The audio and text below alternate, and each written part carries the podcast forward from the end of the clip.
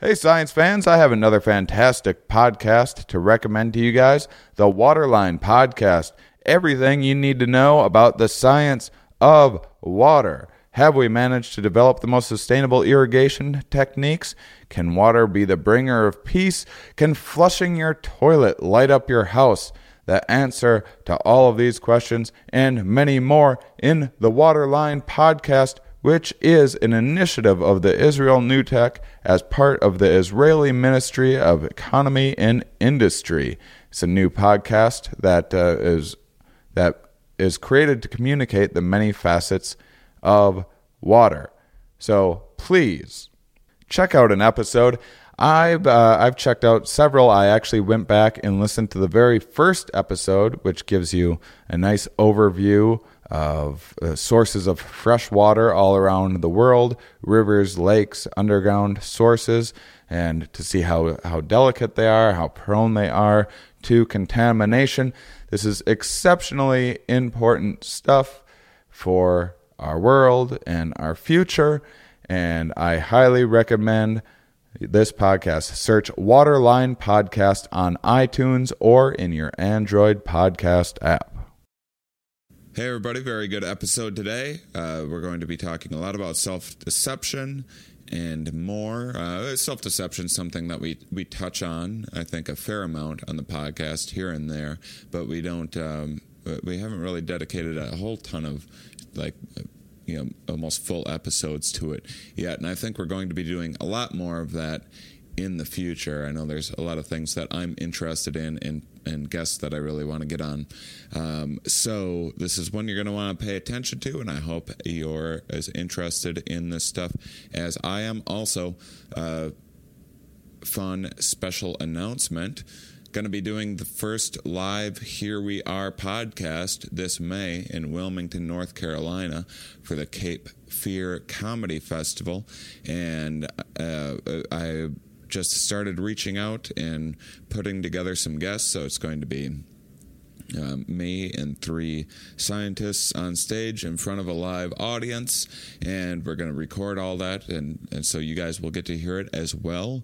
But if you know anyone in Wilmington, make sure and spread the word for me. I'll have all those links up on my website soon, as long as all the other stuff that I'm putting together. I'm also doing my psychedelic show, A Good Trip uh, my stand up show about psychedelics there that same night. Also, I'm doing a, I'm doing that show. I'm starting to add that show in a bunch of places. The big one coming up is in Portland, Oregon. I'm doing that on April 13th. If you know anyone in Portland, it would mean a lot if you told people to come out to that. That's Helium Comedy Club, one of the best comedy clubs in the country, and I want to get a whole bunch of people out so that I can work there more and and the other. Um, venues that they have around the country so help me out with that i'll also be adding at least one is is basically confirmed um, but but probably at least uh, probably two if not three other shows around oregon i also have uh, have Kirkland, Washington coming up for May, so I'm going to be doing a lot of uh, Northeast stuff. At Salem, Oregon, it looks like um, Thursday, April 7th. Uh, McMinnville, Oregon uh, is on the table right now. I'm looking into some other stuff. And then when in May, when I'm out in Wilmington, I'm lining up a whole bunch of other stuff around the southeast. I'm going to be doing a good trip in uh, in Louisville. I'm going to be doing it in Asheville. I've always I've been wanting to go to Asheville for so long. Um, hear such good things, and uh, I hear that it's a good good town to be talking about psychedelics in. So anyway, a, a whole bunch of others, uh, Birmingham, Alabama, a bunch of other southeast stuff coming up. Um, some of it's confirmed, some of it I'll have links up um, maybe by the time you see this or within a week or so, or hear this rather. Anyway, um, thank you all for your interest, and let me plug a few things quick, and I really hope you enjoy this episode. Are we? Yes. Where are we? Here. Why are we here? Not entirely clear. We are misfits thrust into existence by random chance with no hints at all as to how we're supposed to make sense of it all. It's immensely bizarre. Here we are. Hello, everybody, and welcome to the Here We Are podcast. Today, I'm back at UT Austin, uh, in, in one of my favorite cities, uh, to visit. On a lovely day, I'm here with Associate Professor of Cognitive Neuroscience and Social Personality Psychology, Jennifer Beer.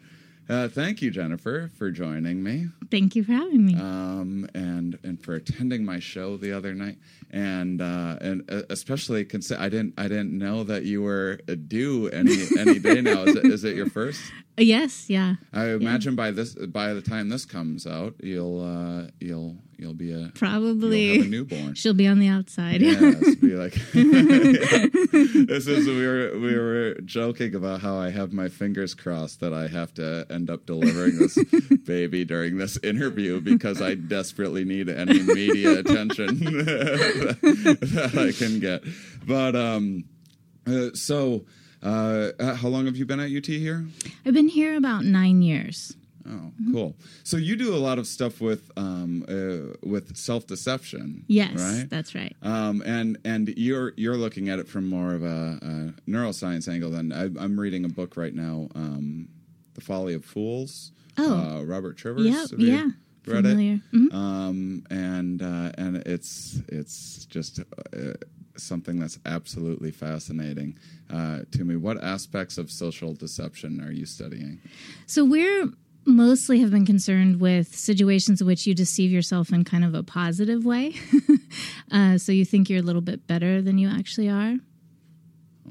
Um, and Sorry, I thought I heard a door there. Oh. In case the audience is wondering why we had a weird pause. Uh, Um, and we've kind of looked at that. We sort of discovered there's sort of two different reasons why people deceive themselves in this positive way.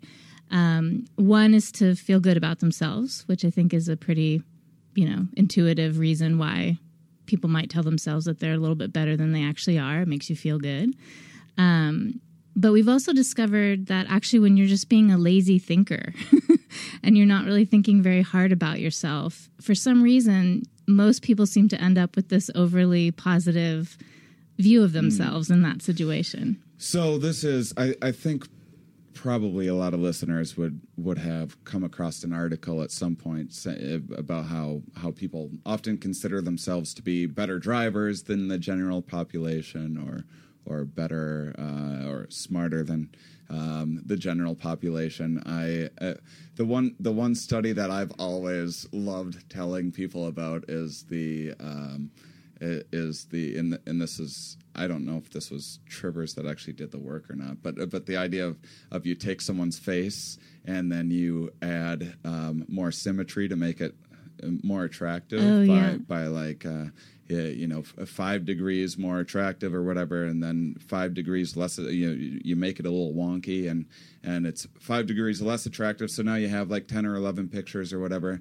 Then you jumble them all up and show people a flash of those pictures and have people point to their face Right. that they've seen their whole life and and people generally pick the picture that's 10 to 20% more attractive than their their yes. actual Yes. face Yeah. so so so this is the sort of kind of this is along the lines of the sort of thing that you're studying just on more of a neurological basis Yes, that's correct. Yeah. um, all right. So, so can can you unpack what what are the so the two factors are one feeling better about yourself and and two the brain being uh, lazy. That's that's uh, I don't know which one you think we should talk about first if, if there's one that's easier but i'm uh, particularly interested in the the kind of lazy part the well i, I really like thinking about the kind of efficiencies of, of the brain. And um, and o- often how sometimes I think the brain sometimes misinterprets what it what information it needs to know and what it doesn't. and like uh, you, you know you said you enjoyed my uh, think about how how hard it is to read neuroscience. Yeah. uh, in, my show, like why why doesn't the brain understand? and Why doesn't Itself. it want to learn about itself? You know? um, so so is it kind of along those lines that it's missing?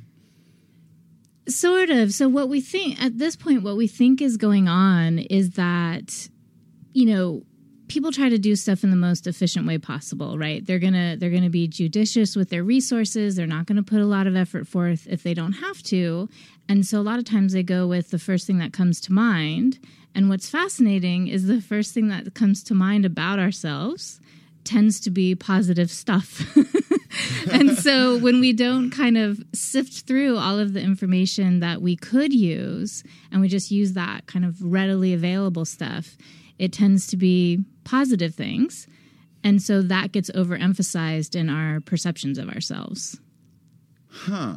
Um, yeah, that's a, you know, how would you describe yourself? Well, I'm a generous, handsome man with a, a, great sense of humor and very intelligent. And then also, I have some self-esteem issues. Th- those, those descriptions come later on, I guess, when you ask people. If they come at all, yeah, they definitely take longer to be generated, um, mm. if they're generated at all without additional probing. Do you think that some of this has to do with um, with kind of the social pressures to? It seems like there's a social pressure to kind of be positive. I, I don't know if it has to do with advertising fitness or uh, basically if someone asks you how you're doing and you give them an honest like well yeah i'm just i don't understand i don't get the point of living anymore. You know, that's, that's kind of now you're bringing that person down and that's kind of on you for doing that. Do you do you think some of it is just the social pressure of uh, yeah so i think that there's certainly that social pressure exists um, and we have norms um, in different domains in which that would be true. I think the reason that I find this effect fascinating and maybe having something to do more than just social pressure is that you don't find gender differences. And certainly it's the case that I think there are social norms for men and women to, you know, some of them should be a little more humble than others kind of thing mm-hmm. and so i think in terms of you know putting your best foot forward just kind of arguing that well you know people have been socialized to put their best foot forward and and maybe that's why the positive stuff is the easiest for them to remember and that's what comes to mind first is because people are told focus on your positive qualities or parents and teachers try to reflect positive qualities at least in western cultures uh, before they get into negative right. attributes. Um, but I think it's it's it's just very interesting that we don't question it either, right? Mm. That that we don't as interested as people are in themselves. I find it interesting that when you ask them, "What do you like?" they give a very automatic response most of the time. They don't think about it very deeply. Yeah, that's it. You know, as a comedian, it's funny. You'll you'll you'll have a bad show and you'll blame the audience and be like, "What a bunch of dummies," yeah. and then uh, and then you'll have a good show and you're like, "Well, these people get it. They they were correct. Yeah, that yeah. audience was correct in, yeah. in enjoying that uh, that show." So, is, is there is there um, so is this a large variation from how? Uh, uh, like what's the contrast in how people perceive others? Like like, like people's first um, impression or first instinct of others? Yeah so that is a really interesting question because the answer depends on who the other person is and it also depends on what kind of quality you're trying to understand about them.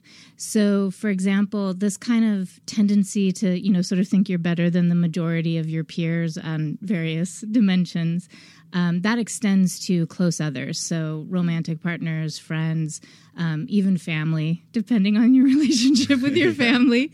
Um, it's also the case, though, that um, we, although we're very suspicious about negative information about ourselves, we're sort of slow to kind of accept negative information as true about ourselves.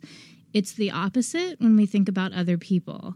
Um, so we're quick to be like, oh, you know, if we see somebody doing something bad or evil, we're like, oh, that's just true about them. There can't be, you know, they weren't having a bad day. We just decide they're an evil person or right. whatever. Um, and in fact, they've shown in um, research, I always think this is so funny, where, you know, if somebody, you know, is acting in a very moral way, they're doing all these things, donating to charity, helping people across the street, they do one bad thing and you turn on them immediately yeah. with your impression. You're like, you are a bad person. Yeah, yeah. But a bad person does one good thing, and you're like, mm, yeah. you're going to have to prove that to me. yeah, yeah, yeah. Yeah, that's interesting. You know, it, it's. I try to remind myself of this sort of thing when I'm driving because I do have a bit of a temper and a bit of road rage issues. It's something I've, I've, I've gotten better. I'm trying to work on it, but definitely if someone cuts me off or starts merging into my lane because of the blind spot and they don't see me or whatever. And my first instinct is like honking and yelling, and what kind of an idiot could possibly turn and, and not see me or something like that? And and you know, I I I do the same thing to someone else. I'm like, yeah, everyone makes mistakes. Yeah. you know, it's it's funny how much your perception can be changed by the context too, because I'll if I have nowhere to be, um, uh, you know, I, I don't I don't kind of I'm not as critical of people's driving, but when I'm in a hurry to get somewhere, everyone on the road is just a bunch of idiots that, that doesn't know how to drive. You know. yeah. Um. So so how so how are you studying this? Uh, uh, so so you're you're looking at examining this at at um, like a neurological level, or are you doing like MRIs and? Yeah, so we've done it two different ways in terms of trying to understand the neural underpinnings. So we've looked at um, MRI scans of people uh, when they're making these kind of inflated claims about themselves. And we also have looked at individuals who have selective brain damage. So they're missing the part of the brain or parts of the brain that we think are involved in generating these inflated um, perceptions of yourself. Oh, cool. Um, and so that's sort of the two different ways we've tried to understand. Okay, I'd like to talk about both of them. Okay. um, could- so first off, how do you how do you prime this uh, th- this response of getting people to uh, you know speak highly of themselves or whatever? Or, or you just ask people to describe themselves, or Well, we've done it lots of different ways, and it turns out it's super easy to get people to do this. it's actually a great classroom uh, demonstration as well. Um, because it's a very robust effect. So, gosh, we've done it a bunch of different ways. We've had people estimate how well they did on a trivia task, and people always think they did better than they actually did. Um, we've asked people to compare themselves, you know, to their average peer. You know, how talented are you? That kind of thing compared to your average peer.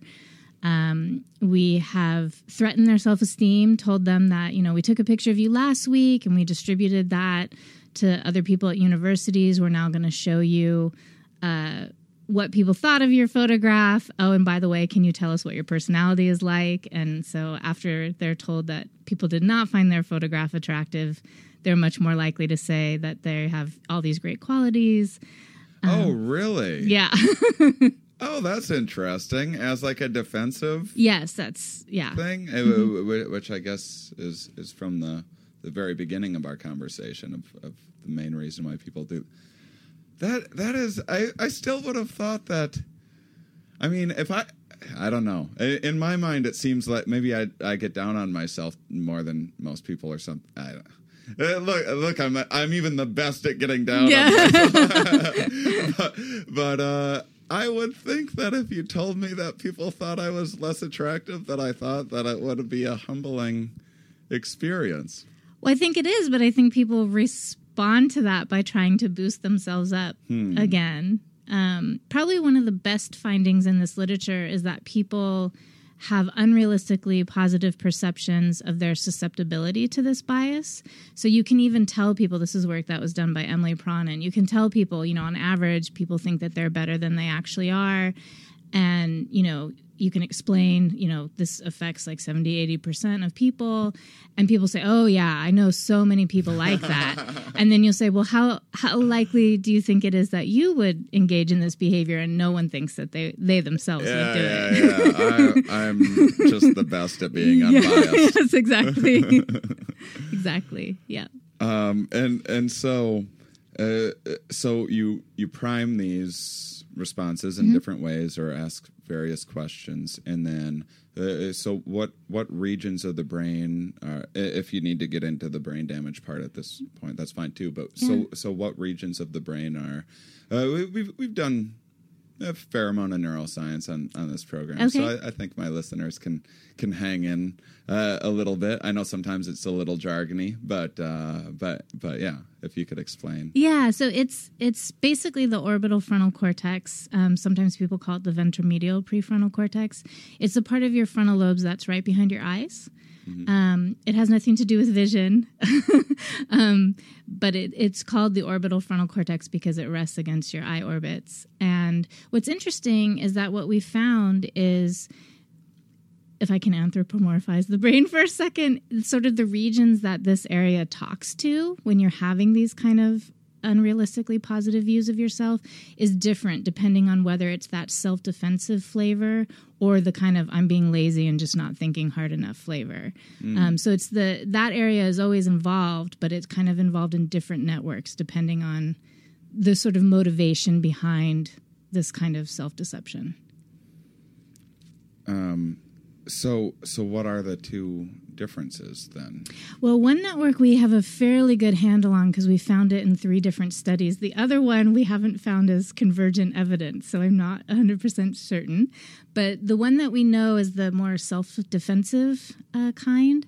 And in that case, what's going on is that orbital frontal region is sort of talking less to uh, sort of a more lateral or kind of the side of your frontal lobes, this middle frontal gyrus area, um, than it is when you're being kind of accurate. Um, but it's boosting its connection or how much it's sort of co-varying uh, with parts of the basal ganglia. Okay.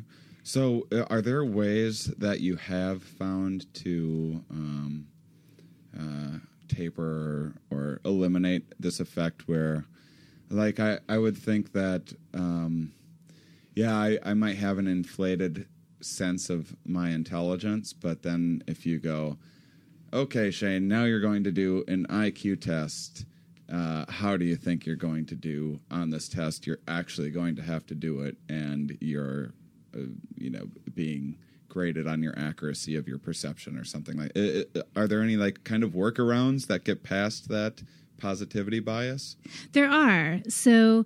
Um, How can I feel worse about yeah, myself? is exactly right. How do how do you just like crush people's dreams? Um, so we didn't do this work. This is um, work you know done by other people. Um, for example, Constantine Sedikides has done some great work, sort of showing that if you motivate people to think harder about their answers, like you know. I'm going to need 10 reasons why you think this is true of yourself. You can get people to start kind of, you know, getting this more kind of accurate view.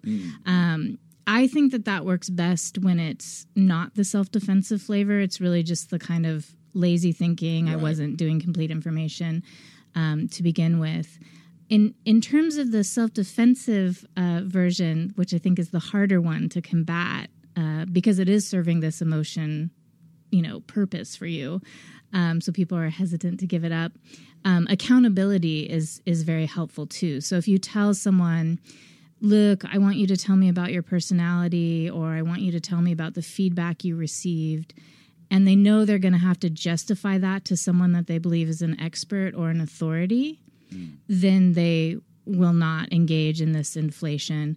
Um, the other way to uh, sort of encourage people not to do this was developed by Del Paulhus at UBC, where he's shown that um, because one of the things people will do is they'll tell you that they know lots of things that they don't know anything about if they think it will make them look smart.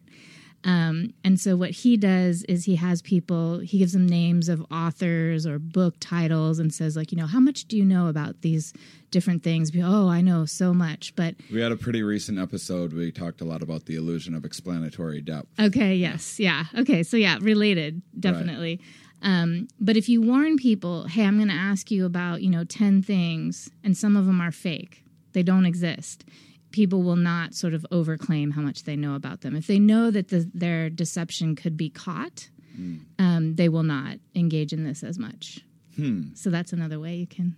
That's very interesting. It's, I well, I guess I guess also, it, I mean, uh, if if um, you know, if the defensive one can be triggered by uh, by having you know telling someone that they were rated negatively or you know kind of attacking someone, it's it's then how what control would you have as an individual to uh, because you it, the more the more defensive you are the more biased you're going to be Right. but then if you're letting your guard down you're like kind of opening yourself up more and more vulnerable um i like like what what kind of practical applications do you think this has for um helping people understand themselves better or or why the, they think the way that they do Yeah, so I think that it's helpful in a couple of different ways. So, first, before we started doing this research and, and we weren't looking at the level of the brain,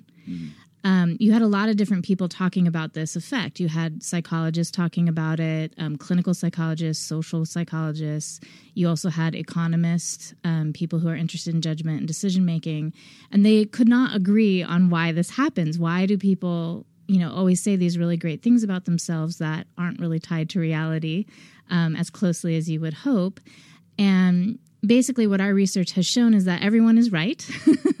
that there that there's actually a lot of different things going on, and so that kind of helps you when you think about trying to apply this in practical ways, right? Because we know that when you overestimate how long something is gonna, you know, take, or um, how quickly you can, you know, do your schoolwork or your work at work, you know, kind of thing. Um, we need to know why that's happening. That's what our research suggests. Because if it's a self defensive type thing where you have kind of a lot of pride tied up in this perception of yourself as very efficient or, you know, very intelligent, versus, well, you just didn't think hard enough when you were trying to plan your time, hmm. the way you would intervene in those two cases is quite different. And so, what our research has shown is because there are separate neural profiles, you can't really just say, oh, well, if someone's an overestimator, you know, they're kind of full of it. It, it may be that they actually are just poor at planning, and that if you teach them planning skills, they could get better. Um, whereas somebody who's self defensive, you could teach them planning skills until you're blue in the face. That's not going to help because they're doing this to protect their sense of self esteem or their pride. Um, and some research that we've been doing currently which is kind of ongoing, suggests that the the way that people are able to maintain these um, unrealistically positive uh, views of themselves is that they kind of come into every situation just expecting. They sort of have a foregone conclusion of I'm just going to tell myself that I'm great. I'm not going to listen to feedback. You know, I'm not really going to look at the evidence in front of me. I'm just going to try to get to this positive answer.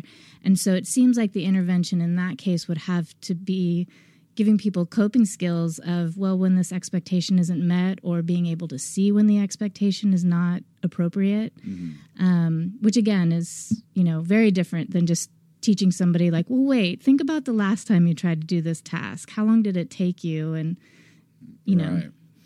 Yeah, that's interesting. I mean, it's it's uh, it's funny how how confidence is is one of the silliest and most important things to have in life as a trait at the same time. Like like say to be a stand-up comedian i mean you have to be like pretty delusional to, to think like oh i'm so darn funny that people should put me on tv and you know.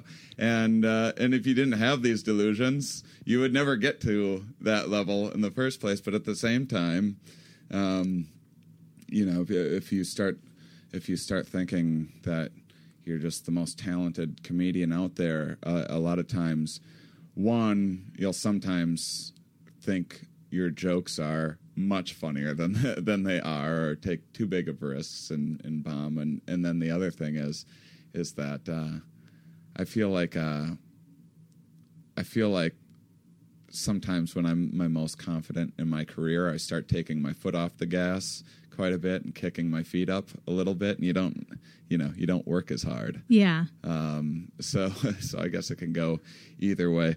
But um, so I I wanted to go back to talking about uh, uh, brain damage. okay if we could. That's Yeah. very interesting to me. This is this is kind of like the the origins of neuroscience were kind of founded on brain damage. yeah essentially. yeah right? before we had scanners that was the way that we could understand how the brain worked is Right. when parts were missing what what went wrong Yeah, yeah.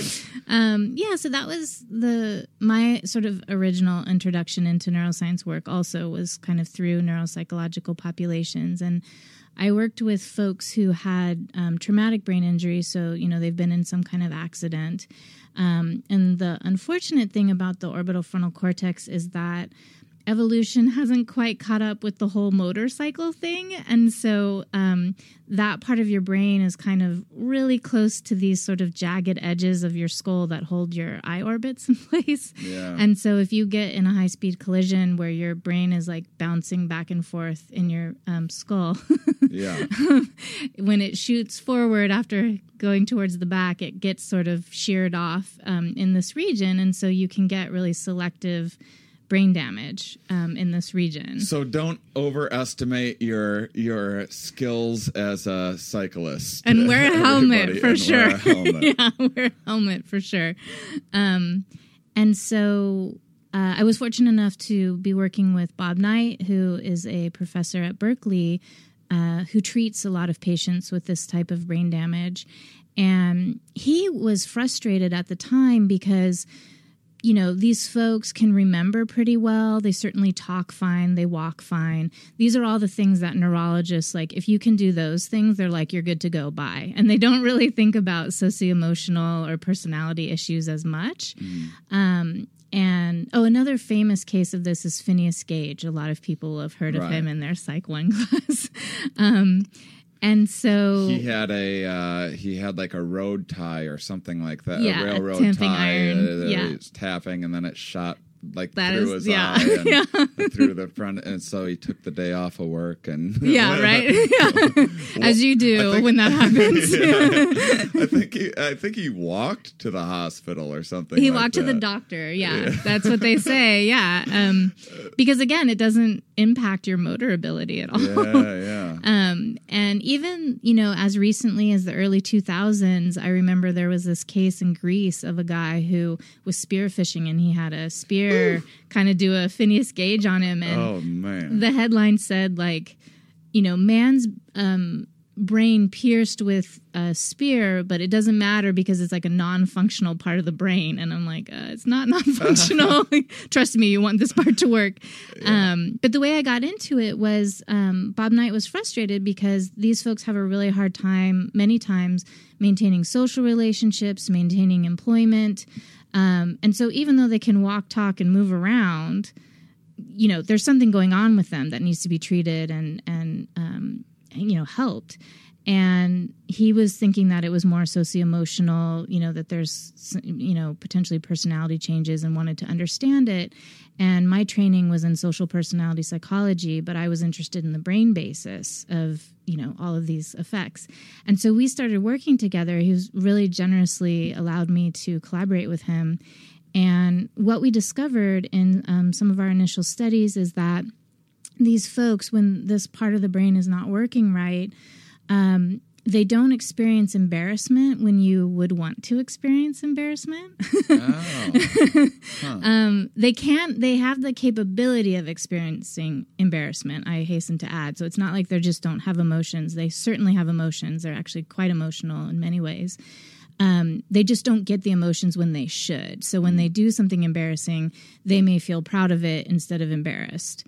Um, and then as we kind of explored a little further, we realized that it was because they kind of have this lazy thinking that when this this area wasn't working for them, they were not sort of thinking about their behavior and really kind of trying to evaluate like what did I just do and does that fit with what I think I should be doing and um and they tend to have this kind of positive bias about their behavior. They always think they're doing a little bit better than they actually are.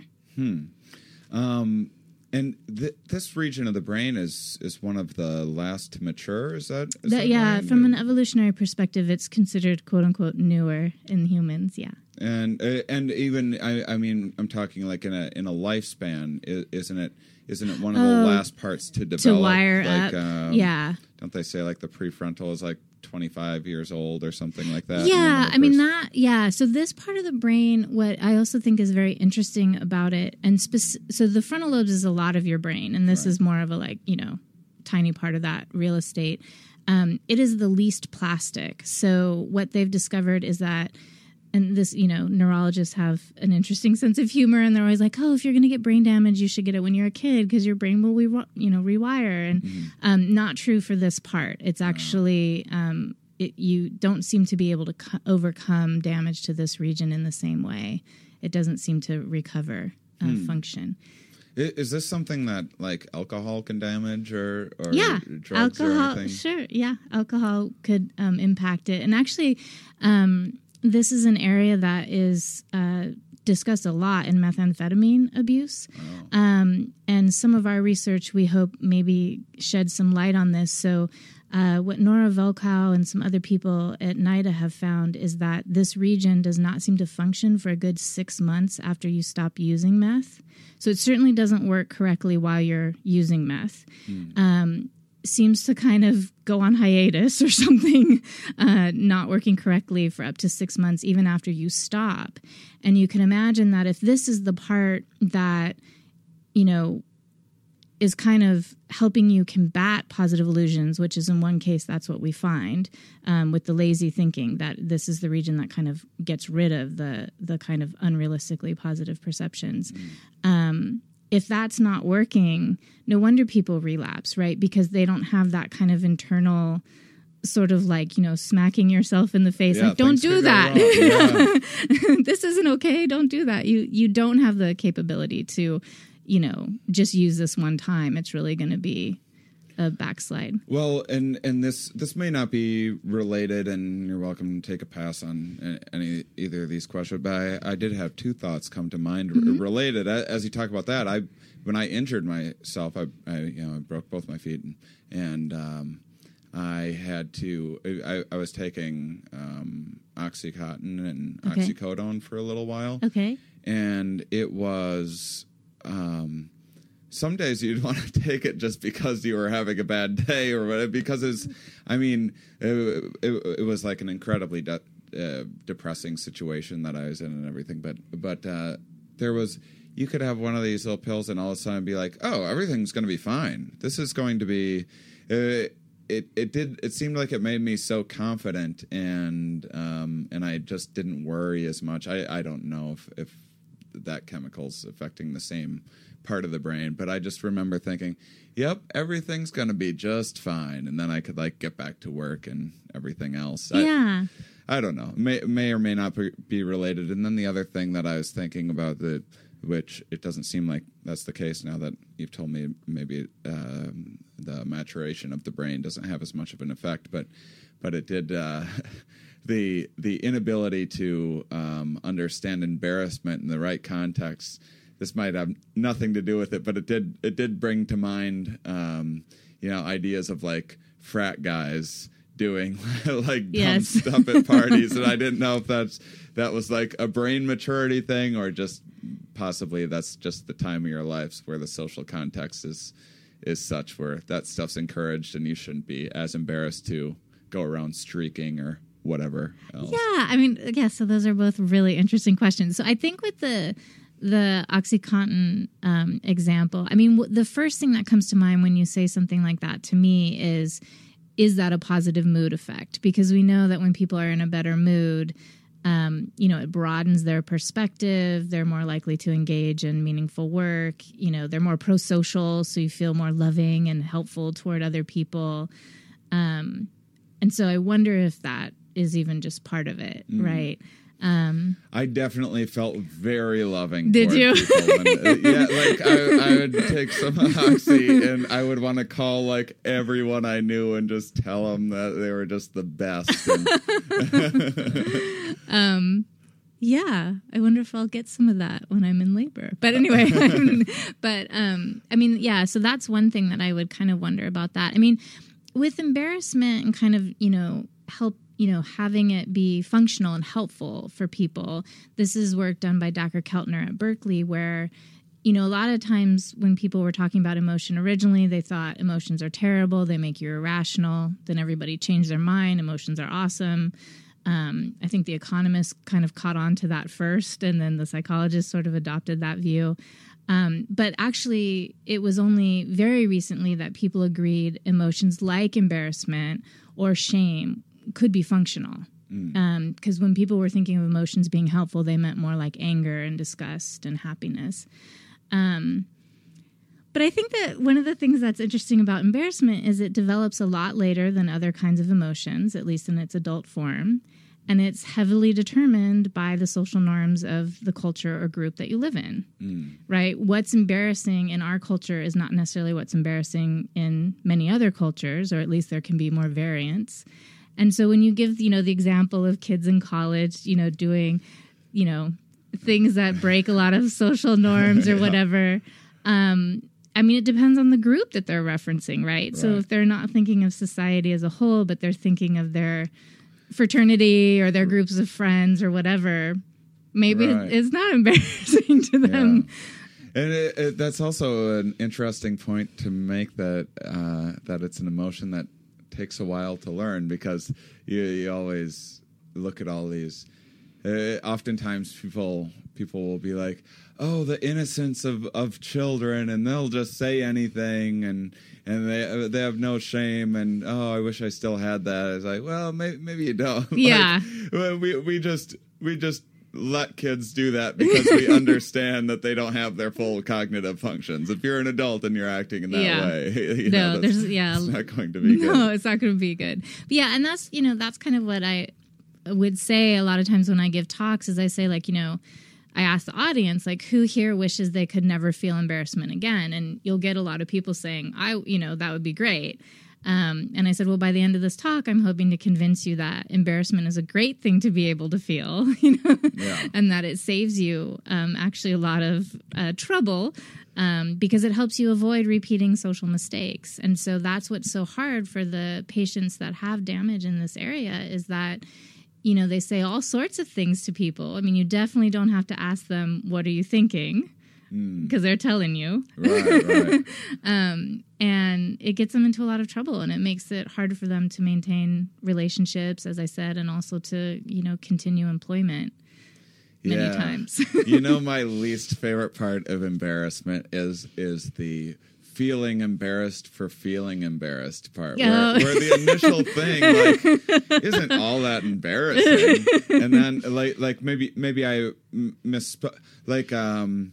Like, like the other night at my show, I I think I was trying to think of the word um, uh, apophenia, um, or apophenia, epiphania. Yeah, see, Yeah. I'm screwing it up again because now I'm I'm questioning myself, and I was like, I was having trouble recalling it on stage, and like I don't care. That's not. I, I move right on. Have, most of my audience doesn't know the word. Yeah. Um, uh, and that's not consciously that's not like an embarrassing thing to me. But then you can feel like your face getting a little red and then it's like oh no. Do they think I, do they see that i'm embarrassed now? And then that is like creates this feedback loop Yeah. that, that I, that's the worst part of embarrassment um, uh, to me. But but i i guess i understand um, the usefulness of it. But it is it's funny that like your throat will clench up and stuff. Like your brain's like you stop talking right now.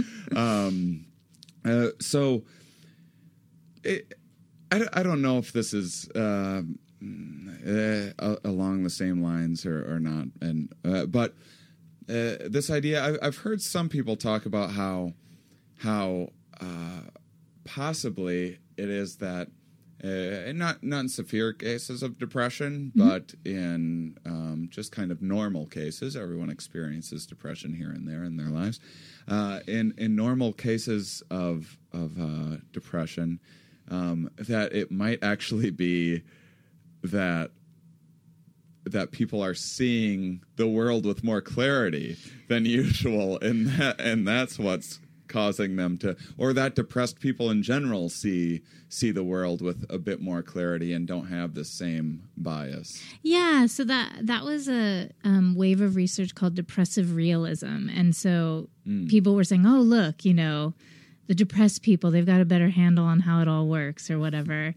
Um, and I think that uh, the research on these kind of overly positive uh, self views was kind of a reaction against that to say, you know, no, actually, and, and we found this too in our own research that these unrealistically positive self views they're kind of good and bad so like you had kind of mentioned earlier when we were talking that thinking that you're good at something motivates you to do it right? Like who would get up on stage right? Everyone is afraid of public speaking even people who are extroverted. That's like one of their top fears. Yeah. Um, but as a comedian that's your job like that you got to do it. Uh, and so feeling motivated uh, to do that is is very helpful um, t- you know to have meaningful work to be productive and happy. Yeah, even sitting and writing, I I sometimes will, you know, uh, when I'm in, uh, you know, a negative state, I'll be like, ah, what if I just never come up with another joke idea like, ever again? and then all of a sudden, that's like that can be very paralyzing. Oh, sure. Yeah. yeah. And so psychologists, the way that they define, you know, mental health or kind of what's adaptive or what's functional is what kind of gets you through the day, right? What what allows you to sort of be productive, to have good relationships. And so the depressive realism folks showed that yes, while it's true sometimes compared to objective measures, people who are depressed will give more realistic answers about their capabilities they're not getting through the day in the way that psychologists would like to see and so it's kind of a definition um, of adaptiveness i would say that comes into the question that you asked um, which is why people say that these kind of unrealistically positive self views are the more adaptive form. And we've we've found that in the short term they certainly are adaptive. Um, so, for example. Um, it can help you kind of overcome sort of feelings of failure if you kind of just screwed up a task. If you're telling yourself you did a little better than you actually did, kind of buffers you against that negative uh, self view. Um, Del Paulhus has done some really interesting research showing that we actually like people the more that they inflate Really? um, themselves. Yeah, initially, um, but then if you don't have anything to back up that overly Oh, I see. positive presentation, people really dislike you. Uh, Is that uh, like almost like it was a trick or something like that? Like you you feel like you've been duped? Is that is that His research doesn't get into that, but I suspect that it has a couple of explanations. One of, one of the things may be that is that we don't like to feel like we've been duped by people. Um, the other is that some of the research that we've done, um, and this is research with uh, Cameron Anderson and Sanjay Srivastava, showing that when people think they kind of hold more of a powerful or respected position in a group than they actually do, people do not like that. And I think the reason why people don't like that is because you're sort of saying, I'm amazing. And so I'm actually entitled to all these resources of the group and I'm entitled to this respect of other people. And if you're not, that really makes people angry and they basically want to kick you out of the hmm. group. Hmm. That's interesting. It's it's also amazing kind of how flexible a lot of these mechanisms are dependent on the environment that you're in. I mean, some of the most wonderful best conversations that I've ever had are about like, you know, the, was in a small group of friends talking about existentialism, you know, or something like that, but but uh I, I sometimes err and and uh, you know making existential like comments and just like during a party or something like that and and, and getting looks like hey we're we're trying to have fun here What are we so it, it is interesting that our brain is able to be flexible enough to find these different um, Yeah. activate these different mechanisms and um and yeah i mean uh, de- definitely depression does seem to be like very very crippling uh, as far as um uh, the ability to be productive and get out of bed Yeah, yeah. all that so so some of the other work that of yours that i wanted to talk about you do some stuff with uh, first impressions Yeah, a little bit. Yeah. um, could you talk a little bit uh, because I, I saw specifically like job interviews. You've done some research with job interviews and and how um, and and how uh, what it takes for the brain to change these impressions. Right, Can we talk right. a little bit about this? Yeah, yeah. So this was uh, Jamil Bhanji's dissertation research, actually, and it was a really fascinating study because um, psychologists have long worked out kind of what happens as we get to know people and we learn new information about them. Neuroscience has not done as much research on that. So it's almost like if an alien came down and read the neuroscience literature, what they would think is like you see a picture of someone's face, you form an impression of them, and then you know it's it's over. Like there's no, nothing happens after that. Um, but we know that that's not true. I mean, the example I gave earlier of you know somebody seems like a good moral person, they do one evil thing, and you kind of Yeah, change on right. them on a dime. And so we wanted to kind of look at to try to sort of take a first step toward understanding the brain systems that are involved in these kind of changing impressions of people. But we also know that people do kind of form these initial impressions and sometimes won't let go of them. So we kind of wanted to figure out what's going on in the brain. Hmm.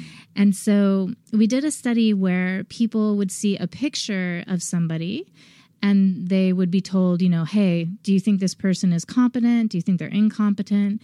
And then they would watch a series of video clips that supposedly had come from a job interview that this person had taken part in. Um, these were actually all actors and it was all scripted. Um, but the clips were kind of jumbled up. So sometimes they would be saying a lot of things that made them seem like a good job candidate. Sometimes they'd be saying a lot of things that make them seem like a terrible job candidate. Or there would be kind of a mix, and you'd sort of have to figure out how much are you going to weigh the positive versus the negative stuff. And what we found is that um, there's sort of certain part of the brain, um, this kind of lat- lateral orbital frontal uh, region, is involved in when you kind of make a snap judgment of somebody, like you know you're you're not a good job candidate just on the basis of their photograph, and that region will activate to the extent that you hold on to that impression even after you start watching these videos of them and you kind of won't really you sort of like dig your heels in and say like mm, no i don't like this person. I don't care what i just saw. I'm sticking with that. Um, and then we found that there were two other neural systems. One that kind of triggers um, when you've decided to kind of start giving someone the benefit of the doubt. So you you start seeing them in a more positive light than you had originally. And that is actually separate from the neural system that is recruited when you have a lower impression of them after learning more about them. So, as, as someone who's whose um, uh, positive bias is is uh, telling them that, uh, that uh, they're far more open minded than most people, Right. But, but, but is, uh, say say someone uh, say someone's aware of this and uh, and they're aware of these uh, the dangers of of um, you know it, this imprinting of a first uh, impression, and they want to overcome uh, overcome this and and kind of be more accepting of, of people. What what kind of thing it, eh, it, eh, have you found ways to kind of prime prime that to to get people to let go of some of the first impressions, like the erroneous ones, anyway? Yeah, I mean, so we haven't done that work ourselves, and I'm not sure. I mean, people have done that more looking at stereotyping mm. um, in terms of kind of like in group versus out group. So a lot of times they look at like cross racial type interactions. Ours was based on physical attractiveness. So we basically showed people, physically attractive people versus not very physically attractive people. And, um, you know, people tend to assume that people who are not physically attractive are less competent, even when they have no information about that. Um, but in terms of how do people combat uh, those kinds of biases, there's certainly been a lot of research looking at that. I don't know that there's a lot of consensus on the best way to try to combat that.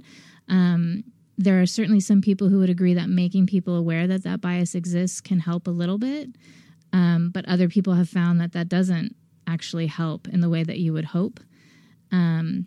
So if you're an employer um, trying to get the best employee and and you want to have the most unbiased look at the, might might it be better to after reading resumes and and determining you know based on past experience hopefully and um, and maybe references or whatever uh, might might it be best to do the interview like over the phone or over email rather rather than in person? Or Maybe, although some recent research suggests that even things like the name, where you know it's a man versus a woman, affects how much you think the person is qualified or how much your salary you might offer them. For example, there's work by John Bargh um, out of Yale on this, um, where they actually had the exact same resumes, but they either had a male name or a female name and showed that people would give different advice to the candidates depending on their gender or they would offer different salaries. Um, Yeah, so I don't know. no no no problem I Um, don't know the best way to. I feel like we we want to solve that problem, but I don't know that there's a clear answer at the moment. Yeah. Okay. Um, so so before we wrap up, I, I'm just going to have one last question along the same lines. Um, but uh, I have each each of my guests each week plug a nonprofit of their choice, and so what is the uh, charity you would like to promote this week? Yeah, thank you. So I just wanted to um, mention uh, Girls Rock, which is an organization based in Austin, Texas. And what they do is they actually hold summer camps for uh, teenage girls in which the girls come together and they form rock bands and they actually work together in groups and write a song and um, you know perform it by the end of the week of camp Yeah. um, and it's a really cool kind of mix of teaching people arts, which I feel like we could use some more of that. Yeah. Um, but also organizational and leadership leadership skills that you could use in any kind of occupation. Um, and it's yeah, it's just a really great program, and they could use all the help they could get. So- Yeah, I mean, I think society in general needs all the help with trying to. I, I, I feel there's just so much uh, like uh, cutting of arts and you know recess Yeah. and everything else. Yeah, and, yeah. and I think it's kind of damaging to society. So everyone can go to the Here We Are podcast.com website and find out more about Girls Rock from there. Lastly, and this is along the same lines, and uh, so hopefully this isn't too frustrating of a of a uh, question to answer, but I. But I was I was just thinking I I had a conversation very recently um, uh, I was guest on another podcast, and and we were talking about how um, uh, how uh, all all this new interesting information that we're learning about ourselves and how how it's kind of uh, changing the world and and uh, could be used to make the world a better place. One of the examples that we used was uh, we were talking about the digital age of things and and uh, online dating and how now there's websites coming out where where you're sending in your pheromones like here Yeah. you're sure matching people based on pheromones or or what might even be um, a, a- an even better connector is matching people based on on like their amount of vasopressin to determine how uh, like matching people by how monogamous they they might be. And uh, and and then we were talking about so so this is the idea of getting more information being beneficial but then we were talking about kind of along the lines of of what we were just saying with the first impressions kind of uh, like I remember reading in one of Malcolm Gladwell's I think Blink uh, uh, about how they held um, some symphony auditions like wi- with with a curtain in front so they couldn't see the actual players. And and this woman got picked as a trombone player um, and and she had never been picked and been rejected many times because there's just this bias against um, the people think you need to be taller to play the trombone or whatever. Right. and and what we might might do as far as you know ma- making sure you know if you have like a, a kind of a blind courtroom or whatever where maybe the so so the judge isn't um, non-consciously seeing you know a black person or whatever and assuming that they're guilty and, and not realizing that that's what they're doing. And i was curious what what do you think the future of uh, and, and also what uh, what in your own work are you excited about exploring? Uh, that might be two different questions. But but as far as one um, uh, gaining access to more information and and how that can improve our lives and two figuring out kind of some some of these um, primal cues that we want to learn to avoid and, and kind of defend ourselves against. Yeah, I mean, I guess because really, ultimately, what we're interested in my lab is how people are able to see the world in the way they want, right? This kind of wishful seeing or subjective reality, right? That we don't just dispassionately, like a computer, kind of take in everything and then sort of see everything. We, we kind of imbue everything with meaning based on our previous experience, our current moods, um, you know, et cetera, et cetera. And that's what I find really fascinating. Yeah. Um, just because what it means is that two people can be in the same situation and actually walk away with different perceptions of it. And that is fascinating to me. That's what i want to understand is how does that happen? What are the implications of that in terms of people getting along or making good decisions? Um, and so i feel like we actually you know even you're asking me you know how do we get rid of bias? And the fact that we don't know there is no clear answer at the right. moment. People are working on solutions. Um, i think that you know one of the things that if i could choose um, the more information that I would want to learn that would be most helpful is how do you get people not to have these biases or these expectations in the first place, right? Because then we wouldn't have to teach people to overcome them, which requires a lot of mental effort, which is hard for people.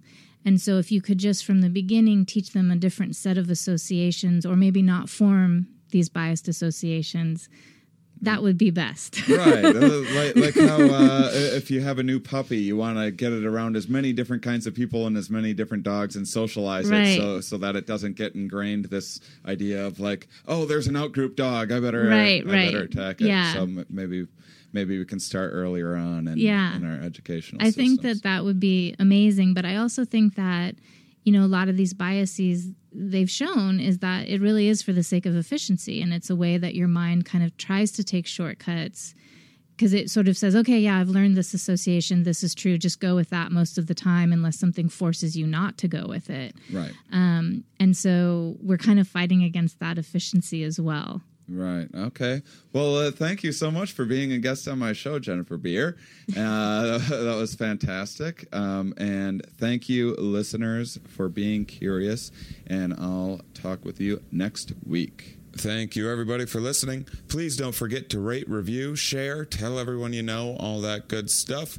Uh, we have a lot of exciting stuff coming up. Uh, you'll remember uh, we did a few episodes on homelessness. Uh, remember the start of season two, which was last November. I said I was going to uh, once in a while. We're not we're not going to do it a lot, but I'm, I'm, hoping for once every other month or or so, or maybe once a month at the most. I'm going to be reaching out to a nonprofit of, of some kind and uh, and just kind of asking them about uh, what they see and um, and, and their their views on you know these people are a little more hands on with some of society's problems, and so I'm I just uh, want to give myself and others the opportunity to hear from their point of view rather than um, you know, politicians who have I've never actually gone out and seen any of this stuff. But uh, anyhow, I don't know why I'm ranting, but I, I'm doing. Uh, uh, there's a, a, farm sanctuary in California. I just went and visited, um, and and so I'm going to be talking about. We're going to be getting into um, uh, into uh, factory farming, which is really interesting. I, am not a vegetarian or anything, so I'm I'm excited to to hear the point of view um, and also a few other things. I better not even say it just in case something happens to fall through. But I but I do have some pretty exciting stuff lined up in that regard. Um, and uh, in the nonprofit kind of area. So, yeah, a lot of exciting stuff coming up. Next week on the program, I'm going to be talking with Chris Robitschek. She is a uh, she is the head of the Personal Growth Initiative Research Lab and in Lubbock, Texas. And I stopped through to talk to her about how um, how I can make some positive changes in my life. I think I'm going to need to talk to about 40 more people that study this stuff before it really takes. But I'm, I'm trying, guys. We're all trying. Um, so tu- tune in next week. We, we all want to be a better person, right? Or or something like that, or maybe not beat ourselves up uh, as much for for not being um, uh, the, the person maybe we think we should be or whatever. So, uh, yeah, this is something that's relevant to all of us. So tune in next week for that. And you guys are fantastic. You're my favorites. The one that listens, uh, the people that listen all the way to the end of this. Shh, you're my favorite ones. The other listeners, they're nice and everything, but you guys are the best. So thank you very much for hanging in there through all my announcements right up until the end. Done.